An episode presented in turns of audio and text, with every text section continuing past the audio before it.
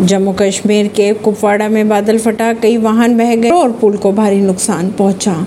जम्मू कश्मीर के कुपवाड़ा में बादल फटने की घटना सामने आ रही है। इससे कई इलाकों में भारी क्षति की खबरें भी आ रही है। सामने बादल फटने के बाद बाढ़ में कई वाहन पतों की तरह बह गए। इलाके के कई घरों और पुलों और फ़सलों को नुकसान पहुँचा। परवीन सिंह, नई दिल्ली